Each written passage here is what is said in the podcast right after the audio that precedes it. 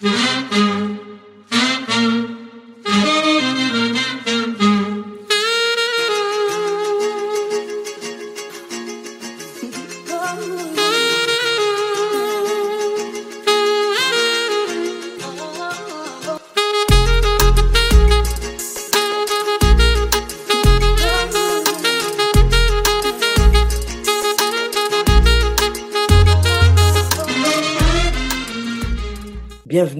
toutes et à tous dans ce nouveau numéro d'Afrofuturiste. J'espère que vous passez un bon début de semaine et que vous êtes à l'aise ce mercredi pour vivre la suite de la semaine. Alors, euh, ceux qui sont moins à l'aise, je vous souhaite du courage.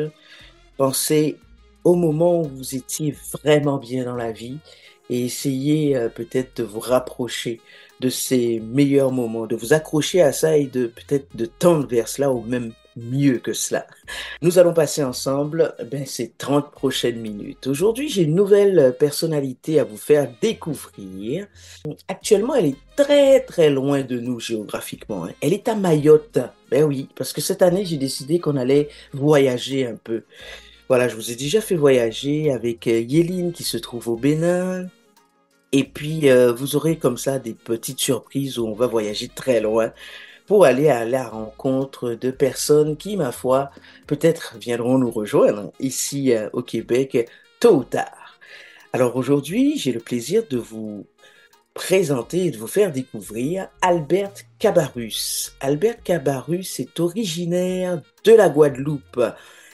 Elle est euh, docteur en sciences sociales et ses recherches portent sur euh, les sciences de l'éducation et de la formation et la sociologie.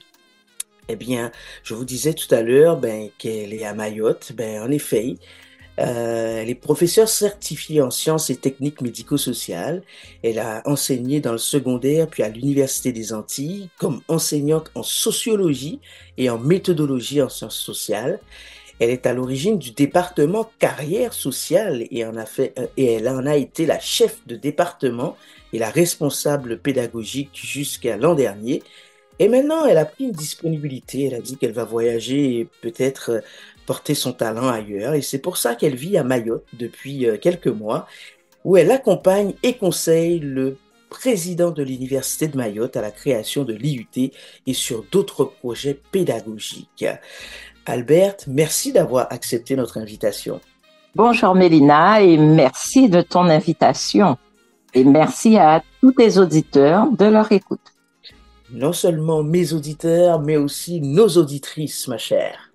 et auditeurs, auditrices et mes amis qui sont en Guadeloupe, comme tu l'as dit, et qui écouteront cette émission avec plaisir.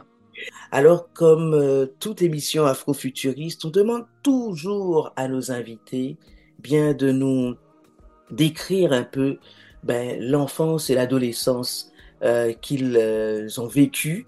Pourquoi c'est important pour nous? Parce que c'est important de suivre ce cheminement pour mieux comprendre la femme ben, que vous êtes aujourd'hui, Albert.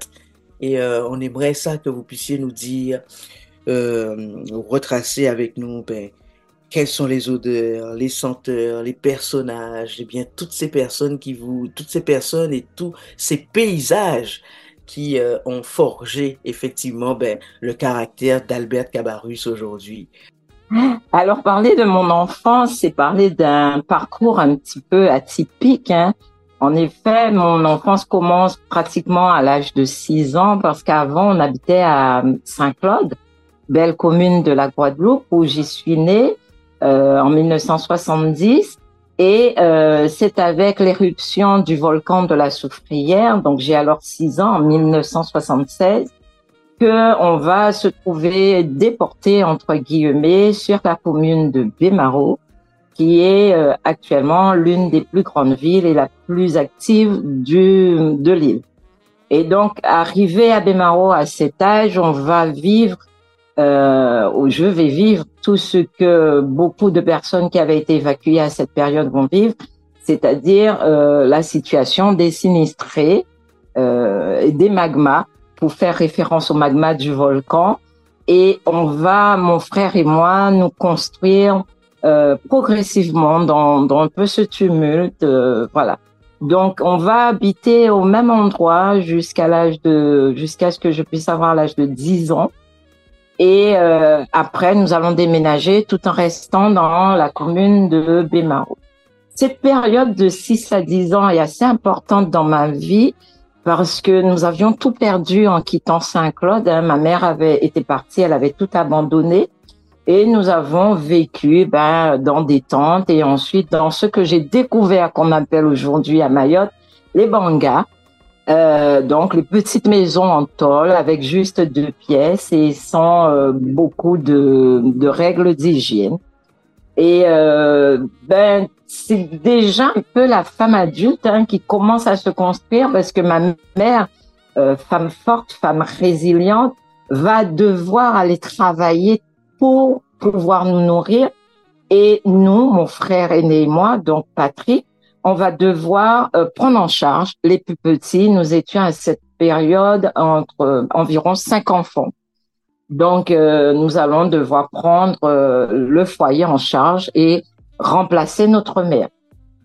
c'est aussi une période importante pour moi parce que déjà, je vais rencontrer en CE1 ma maîtresse, Madame Coco, euh, qui va marquer ma vie parce que c'est elle qui va découvrir, eh ben, euh, allez, j'ai envie de dire ce don, cet amour, cette facilité de la lecture que j'ai.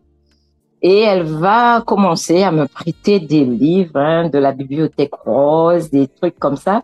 Et je vais découvrir à quel point on peut voyager, découvrir le monde, transformer sa vie uniquement par la lecture. Lecture qui euh, a guidé, hein, les livres qui ont guidé ma vie jusqu'à ce jour euh, vont devenir mes compagnons de d'enfance et d'adolescence.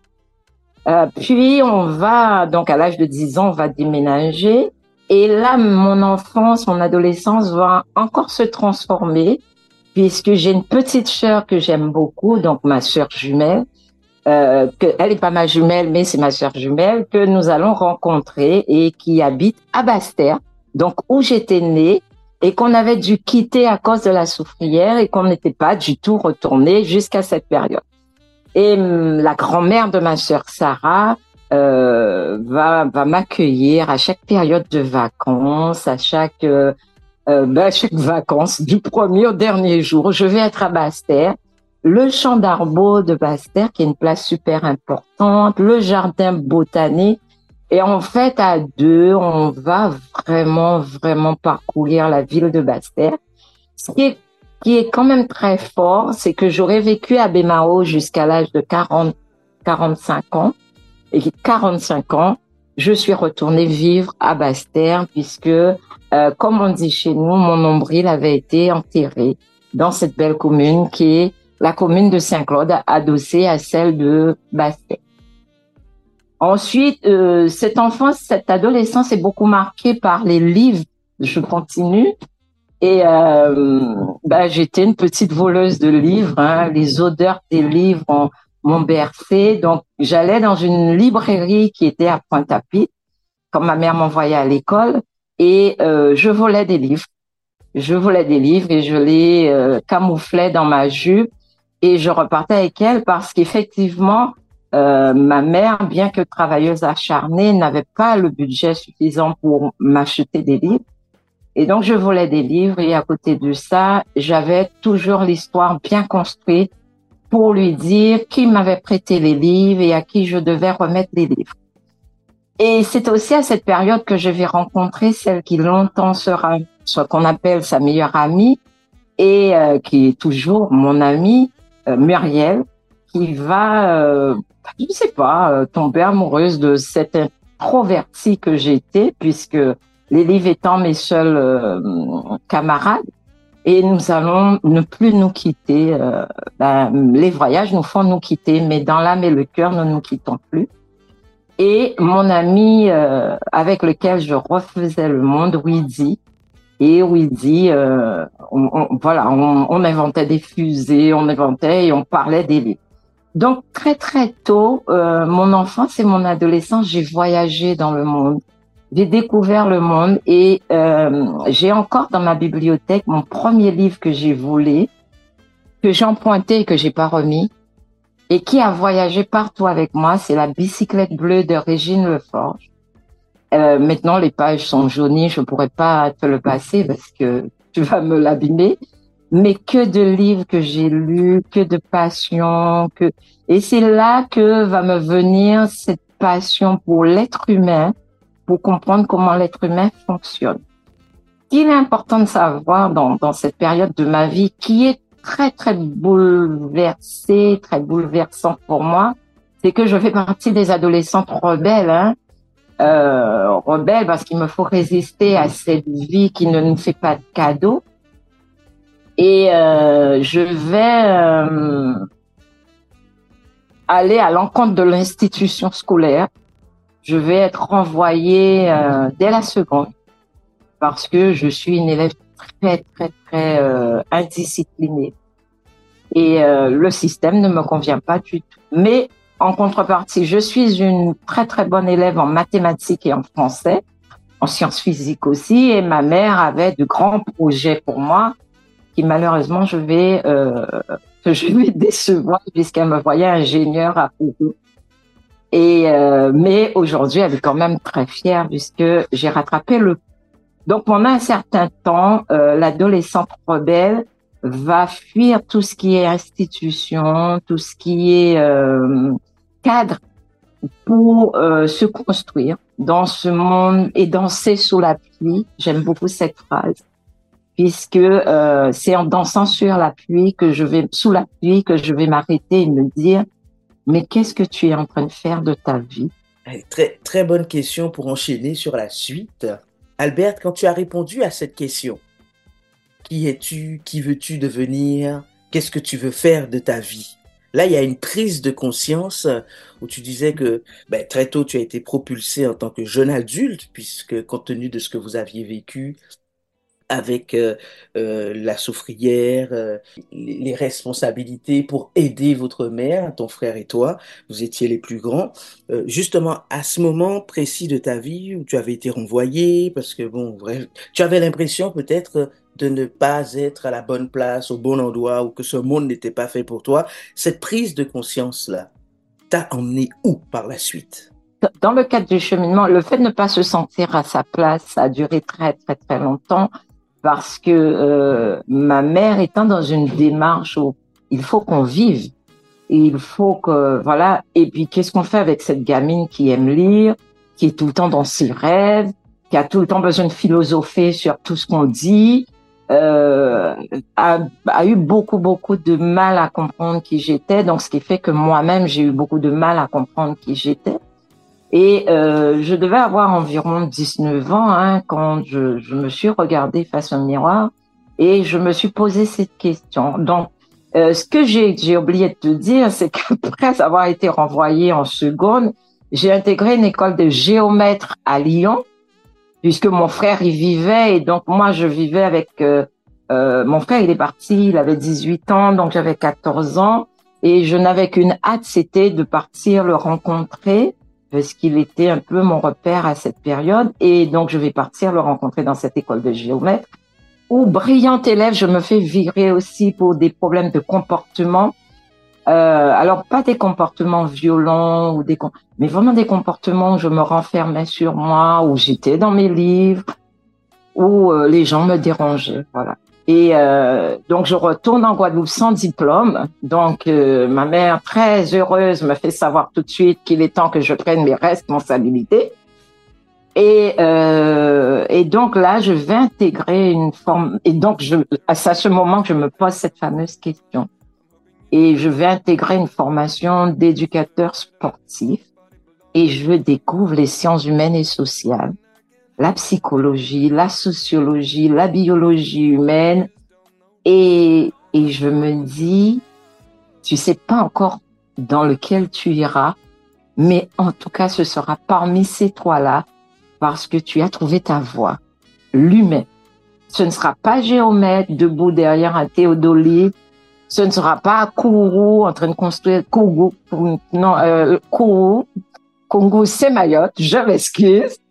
Et euh, c'est là que va démarrer euh, cette histoire avec les sciences humaines et sociales.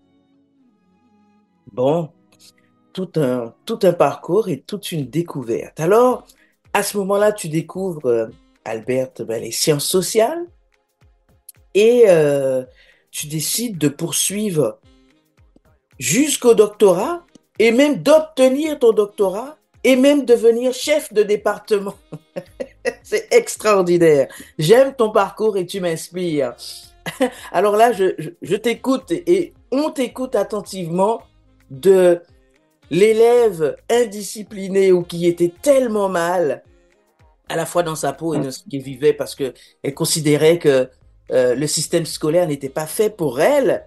Et puis maintenant, et qui est enseignante et qui a des générations évidemment de au moins une génération d'étudiantes et d'étudiants qui euh, qui euh, qui ont un profond respect pour Albert. Et je vous le dis vraiment euh, Albert c'est une femme que je connais depuis très longtemps. Et si vous la rencontrez comme là là à travers cette émission eh bien c'est quelqu'un qui vous marque. Alors euh, moi elle m'a marqué en tout cas. Donc c'est l'humain, c'est vraiment ce que tu as choisi et qui fait que ça t'a porté, quoi. Donc, on, t'écoute pour, pour cette troisième partie que tu entames avec nous.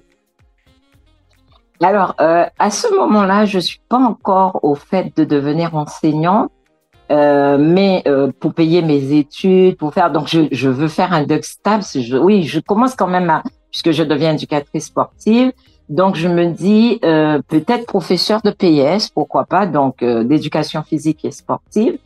Et euh, mais je ne sais pas nager. Et comme je ne sais pas nager et que ma mère ne peut pas me payer des cours de natation et voilà, donc je vais faire de l'animation dans les écoles primaires et euh, pour pouvoir me payer mes études. Euh, et là commence une grande traversée. Hein. Je vais faire un diplôme d'État à la fonction d'animatrice, ce qui est équivalent à une licence. Et euh, mon amour pour la sociologie va euh, prendre de plus en plus de, de place. Donc, euh, ouais. Et comment vraiment j'ai donc ah oui, il y a quelqu'un qui va déclencher des choses très importantes dans ma vie, c'est mon fils. J'ai eu mon fils en 1992 et je le vois grandir parce qu'intellectuellement il est précoce et je me dis eh ben euh, il y a un temps pour s'amuser, il y a un temps pour devenir vraiment sérieuse parce qu'il va falloir permettre à ce jeune homme d'être scolarisé. Euh, j'ai occupé donc des postes de directrice quand même de centre de formation parce que j'avais eu entre-temps mon master en sciences de l'éducation et euh, en 2003 voilà et je deviens donc directrice de centre de formation. Et voyant ce jeune homme arriver il va falloir que je me situe et je rencontre là un individu une personne qui m'a bien orienté et qui me dit Albert je t'ai entendu parler. Je t'entends accompagner les personnes en insertion. Mais Albert t'es faite pour l'enseignement Albert, il va falloir que tu ailles postuler pour devenir enseignant. Et il est enseignant. C'est Monsieur Trey qui habitait en la montagne et il me, il m'oriente donc euh, vers ce métier d'enseignement et euh, je, je, passe avec succès le certificat euh, de professeur en sciences et techniques médico-sociales en 2010 où je suis quand même classée et euh, puis-je le dire la seule des Antilles et de la Guyane française à être admise à ce concours cette année-là et euh, une autre carrière débute. Donc de là, euh, je deviens professeur dans le secondaire. Je me fais inspecter une année plus tard. L'inspecteur commence là à être lui aussi euh, en train de se dire ah ouais mais ses élèves elles ont fait quelque chose de bien et donc il me propose de devenir euh, responsable de la formation académique pour les sciences et techniques sanitaires médico-sociales chose que j'accepte. Alors longtemps je vais faire ça. Puis deux ans plus tard on me propose une mission d'inspection que j'accepte aussi. Et là euh, je commence à me dire que je veux devenir aller plus loin et devenir docteur parce que je me sens poussée par quelque chose de plus fort que moi. euh, ce besoin que j'avais depuis enfant, hein, de tout le temps me nourrir, me nourrir, me nourrir de savoir et de connaissances, grandit en moi. Alors, euh, juste quand j'ai commencé ma carrière d'enseignante comme contractuelle, j'ai enseigné sur les BEP carrière sanitaire et sociale. Et là, euh, j'avais toujours des problématiques de jeunes filles mineures euh, qui qui avaient des grossesses précoces. Et je vais commencer à m'interroger sur cette problématique à ce moment-là. Et euh, donc, tu vois que la recherche, là, commence déjà à chevaucher avec le professionnel, avec le personnel. Donc, tout ça commence à prendre forme et je vais rencontrer Monsieur Antoine Delcroix, qui est le aujourd'hui directeur de l'Institut de formation des professeurs en Guadeloupe et qui a été longtemps le directeur du laboratoire où j'ai eu ma thèse. Et euh, je vais littéralement accrocher ce monsieur en lui disant, je me sens prête pour faire ma thèse de doctorat, est-ce que vous m'acceptez dans votre laboratoire? Et il me regarde et il me dit, on vous accepte que si vous refaites un autre master. Et là, je dis, mais c'est vraiment de la négociation. Écoutez, je suis prof, j'ai fait tout ça, je veux bien faire une deuxième année de master, puisque c'était pas le même programme pour la première, la première fois mais je ferai pas deux ans de master et je vais entrer en doctorat après. Et c'est là que, euh, alors au début, j'ai voulu faire un doctorat en sociologie, mais il faut savoir qu'en Guadeloupe, il n'y a toujours pas de laboratoire de sociologie. Ce laboratoire de sciences de l'éducation venait de d'être créé et euh, j'ai fait partie donc de la première euh, mouvance de, de doctorants de ce laboratoire. À 42 ans, je fais dans 43 ans mon deuxième master en sciences de l'éducation et donc sur mes missions d'inspectrice et de chargée de formation, euh, j'étais tout le temps en train de m'interroger sur des problématiques de didactique, de rencontre entre l'enseignant et l'élève. Et ce que j'avais vécu en tant qu'adolescente me revient.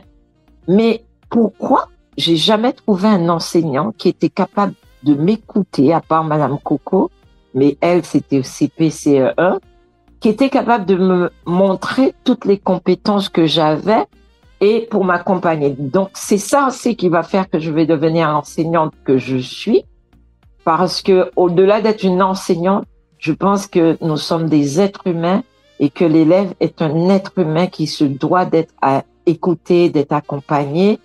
Euh, et voilà.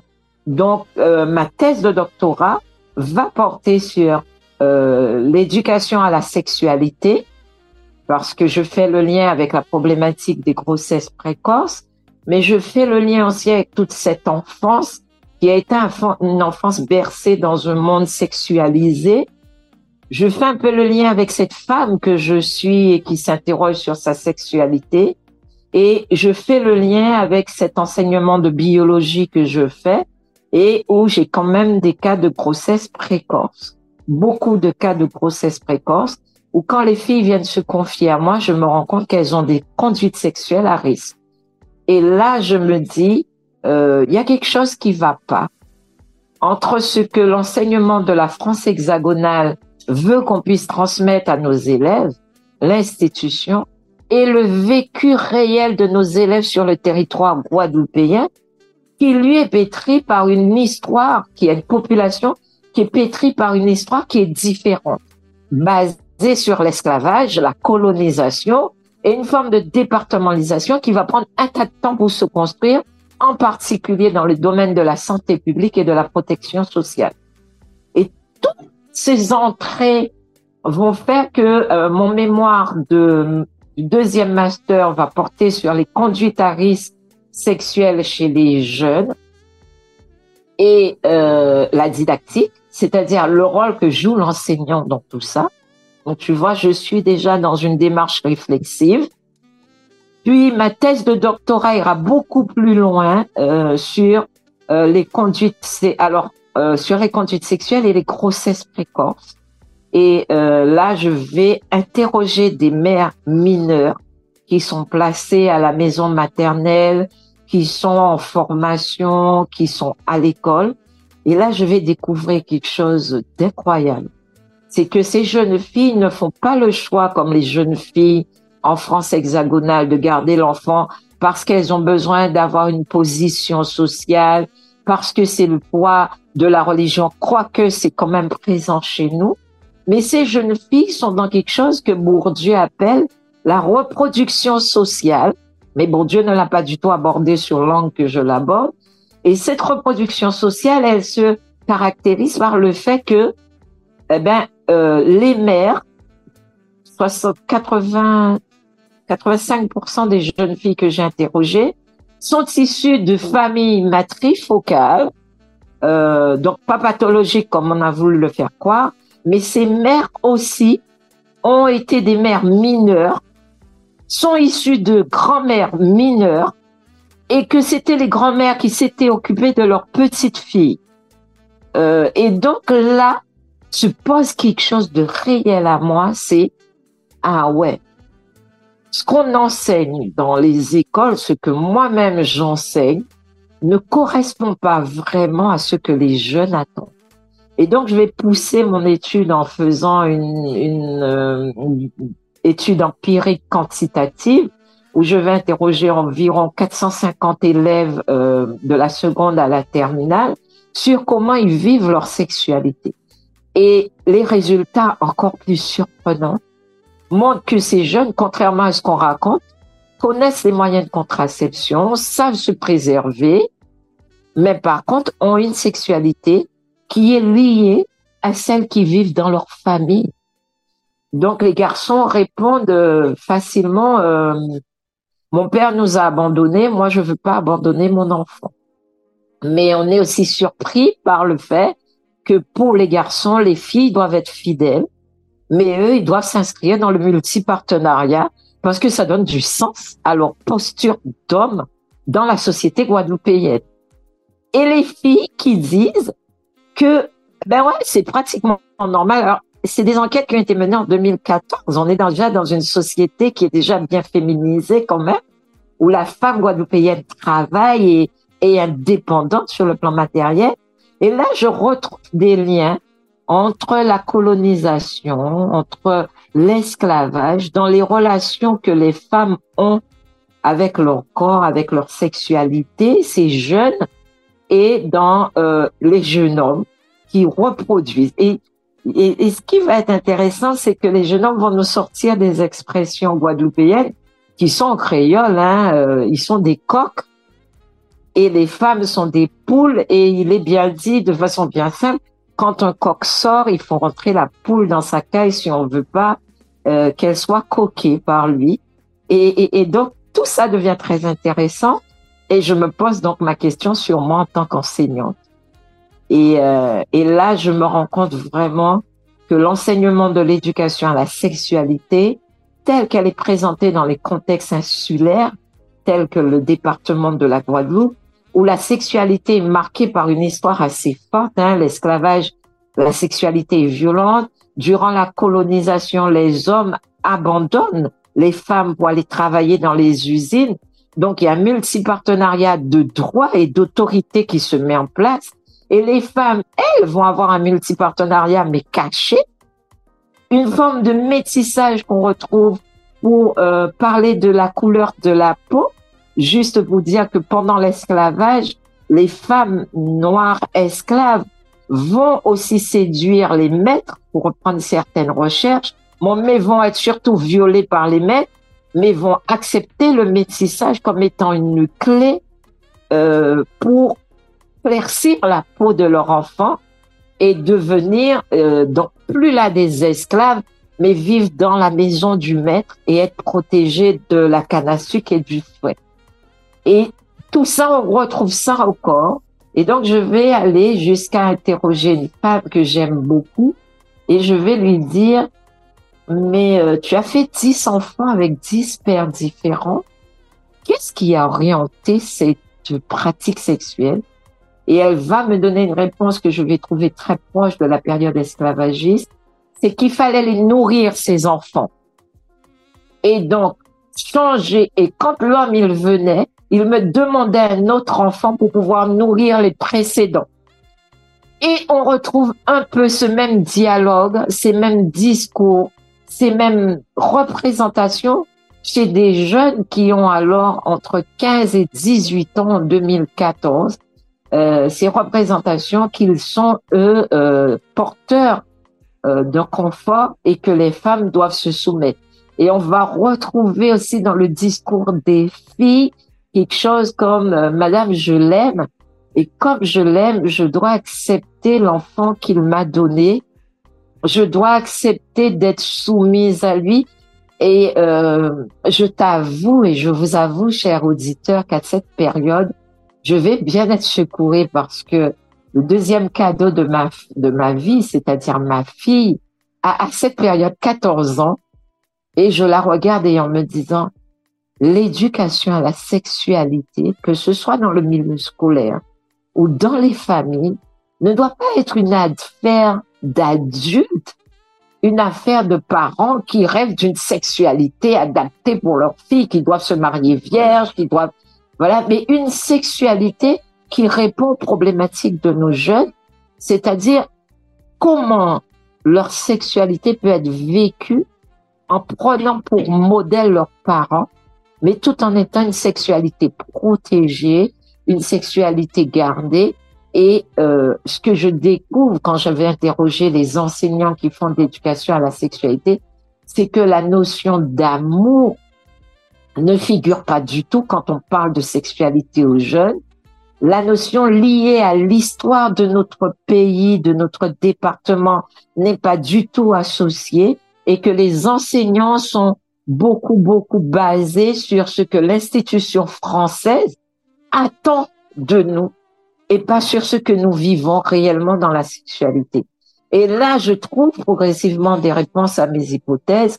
Le fait que le taux euh, de grossesse chez les mineurs en Guadeloupe soit 2,5 fois supérieur à celle de la France hexagonale, que nous avons des taux de maladies infectieuses sexuellement transmissibles euh, pratiquement à 50%, euh, là, je trouve des réponses. Il faut une éducation à la sexualité adaptée au territoire, à l'histoire du territoire. Et donc, la sexualité, comme le dit Boson si bien, euh, ne peut pas être une affaire institutionnalisée, une affaire de scientifiques, même si on en a besoin pour comprendre certains aspects, mais bien aspect, une affaire de représentation, de disposition incorporée et une affaire individuelle. Des études scientifiques très poussées, bon, jusqu'à 450 jeunes quand même interrogés euh, oh. sur une période importante et euh, des réflexions effectivement très nourries, très poussées euh, sur une base scientifique. tout cela te conforte dans l'idée que tu as pris la bonne décision, que de poursuivre effectivement en doctorat, de t'intéresser davantage à l'humain, de tout ce que tu avais euh, découvert jusqu'ici, effectivement, ça t'a propulsé pour que tu puisses aller plus loin dans ton parcours et ton cheminement. Tu es à même, euh, compte tenu de, de, ton parcours, à la fois en tant qu'élève, à la fois en tant qu'enseignant et par rapport à tes découvertes maintenant, tu es à même de mieux comprendre euh, les situations qui sont totalement atypiques ou les parcours totalement atypiques, euh, puisque tu dis que tu as commencé le doctorat à 42 ans, tu l'as obtenu à 49 ans, enfin bref, et que tu, tu, tu, tu es devenu effectivement chef de département par la suite. Euh, dans tout cela, qu'est-ce que tu peux dire aux personnes qui, qui justement se sont découragées plus d'une fois et se sont dit que les études n'étaient pas faites pour eux, que, euh, tout ce parcours euh, à la fois de, formation, d'études supérieures, etc. Et là, je te demande vraiment un, point de vue aussi, notamment qui, parle aux femmes, puisque tu en es une. Dans toute cette vie, il y a une vie spirituelle qui est très, très, très, présente.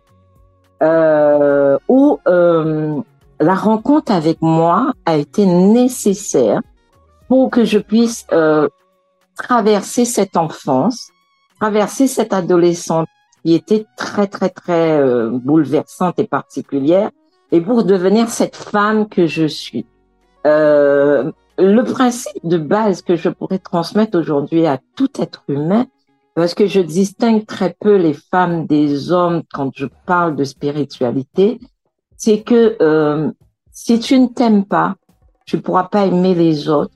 Mais si tu ne t'aimes pas, tu pourras certainement pas aller à ta rencontre et devenir qui tu dois être. Donc, tu as beau euh, aimer les études ou ne pas aimer les études, tu as beau être...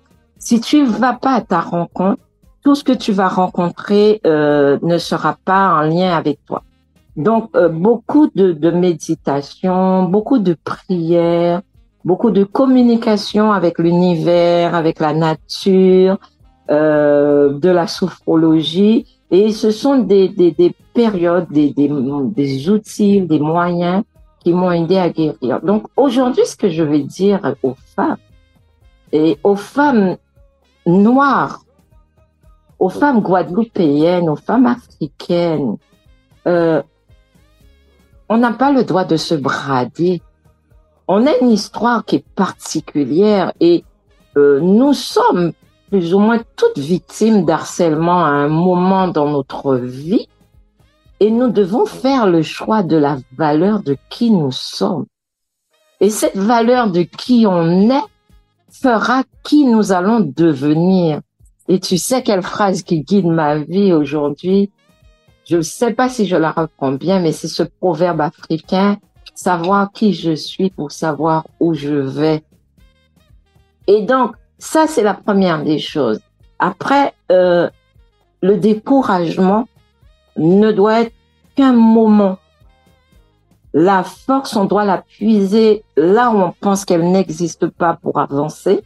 Parce qu'effectivement, euh, j'ai dû divorcer pour faire ma thèse de doctorat. J'ai élevé mes deux enfants euh, et je les ai conduites à, à, à, des, à faire des études. J'ai aussi beaucoup encadré mes frères et sœurs tant que j'ai pu et au mieux que je le pouvais. Euh, et tout ça en construisant une admiration pour cette femme qui est ma mère, parce que c'est une vraie résiliente. Il faut savoir dire non quand on a l'impression qu'on va nous brader, et oui quand on sait qu'on a de la valeur dans ce que nous offre mais euh, que notre corps n'a pas de prix sur cette terre.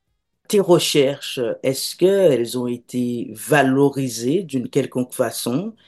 Puis euh, en Guadeloupe, parce qu'on a fait appel à ton expertise. Aujourd'hui, tu te retrouves à Mayotte, mais tu as euh, le fait que tu sois euh, devenu chef de département quand même et aidé à la création effectivement de ce département à l'Université des Antilles, c'est une preuve qu'on a quand même pris en compte tout ce parcours et, et ton expertise, n'est-ce pas? Alors, euh, au niveau universitaire, euh, oui, il y a une reconnaissance euh, du travail, mais du travail en tant que chercheur moindre, plus du travail en tant qu'enseignante et en tant qu'administratif, parce que diriger un département et en tant que didacticienne? Euh, au niveau du département, euh, pas beaucoup, parce que j'ai cette tendance à dire la vérité, et euh, aussi parce que, comme le dit mon cher époux, on est rarement euh, chef prêtre chez soi, prophète chez soi. Et donc, euh, par contre, au niveau international, oui, j'ai des publications, euh, j'ai déjà participé à de nombreux colloques internationaux où je présente en particulier l'avancée de mes travaux, puisque je vais encore plus loin dans ce fameux contexte où je parle un peu du bien-être dans l'enseignement et dans l'enseignement des adultes, puisque ce sont des expériences qu'on vit. Mais sur le territoire de la Guadeloupe même, c'est une reconnaissance qui est moindre. Euh, c'est certainement de là aussi que je puise ma force en mission actuellement euh, à Mayotte. Raconte-nous un peu ce, ce parcours, comment, comment est la vie à Mayotte et dans le cadre aussi euh, universitaire? Euh, Mayotte, c'est euh, un parcours d'amour. Hein. Je suis arrivée à Mayotte puisque mon époux a été muté à Mayotte pour trois ans. l'université, c'est une force, comment il dit le président de l'université, les étoiles s'alignent par moment. Donc, les étoiles se sont alignées. Il a eu mon CV et il a fait appel à moi. Et alors, depuis le 1er janvier, euh, le CUFR de Mayotte est devenu université de plein droit à Mayotte. Et j'étais euh, particulièrement émue, heureuse et fière de faire partie de ce moment. Euh, travailler avec les Maoris, c'est travailler avec un peuple qui veut vraiment que sa population puisse évoluer et développer son île. Donc, quand on a une expertise ou des expertises comme les miens, on est content. C'est aussi de très, très belles rencontres qui viennent se rajouter aux belles rencontres que j'ai eues en Guadeloupe. Parce qu'en Guadeloupe, j'ai des amis qui me sont très, très chers, que je ne vais pas citer ici, mais elles se reconnaîtront. Ils se reconnaîtront parce qu'ils sont pas très nombreux. Et à Mayotte, je fais de nouvelles belles rencontres qui me sont très, très chères. Euh, Mayotte, c'est une île en conflit. Mayotte, c'est une île qui se cherche. Mayotte est violente. Mayotte est douce pour se retrouver individuellement et pour aller à sa rencontre. Mayotte m'a permis de me réveiller il y a pas longtemps et de me dire que là où tu sois, tes pieds soient ancrés au sol et que tu puisses grandir. Merci beaucoup, Albert Cabaru. C'est ce qu'il y a une chanson euh, de fin, de clôture de cette émission qui te ferait plaisir.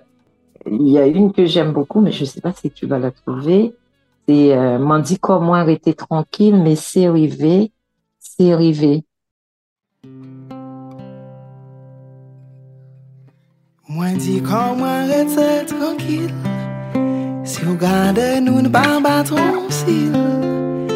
soeur, il c'est vous Ouais mais En disiez moi pas parler Restez fermé si nous dansez Ma soeur, il C'est vous, moi mais c'est vous, voulait avant l'amour.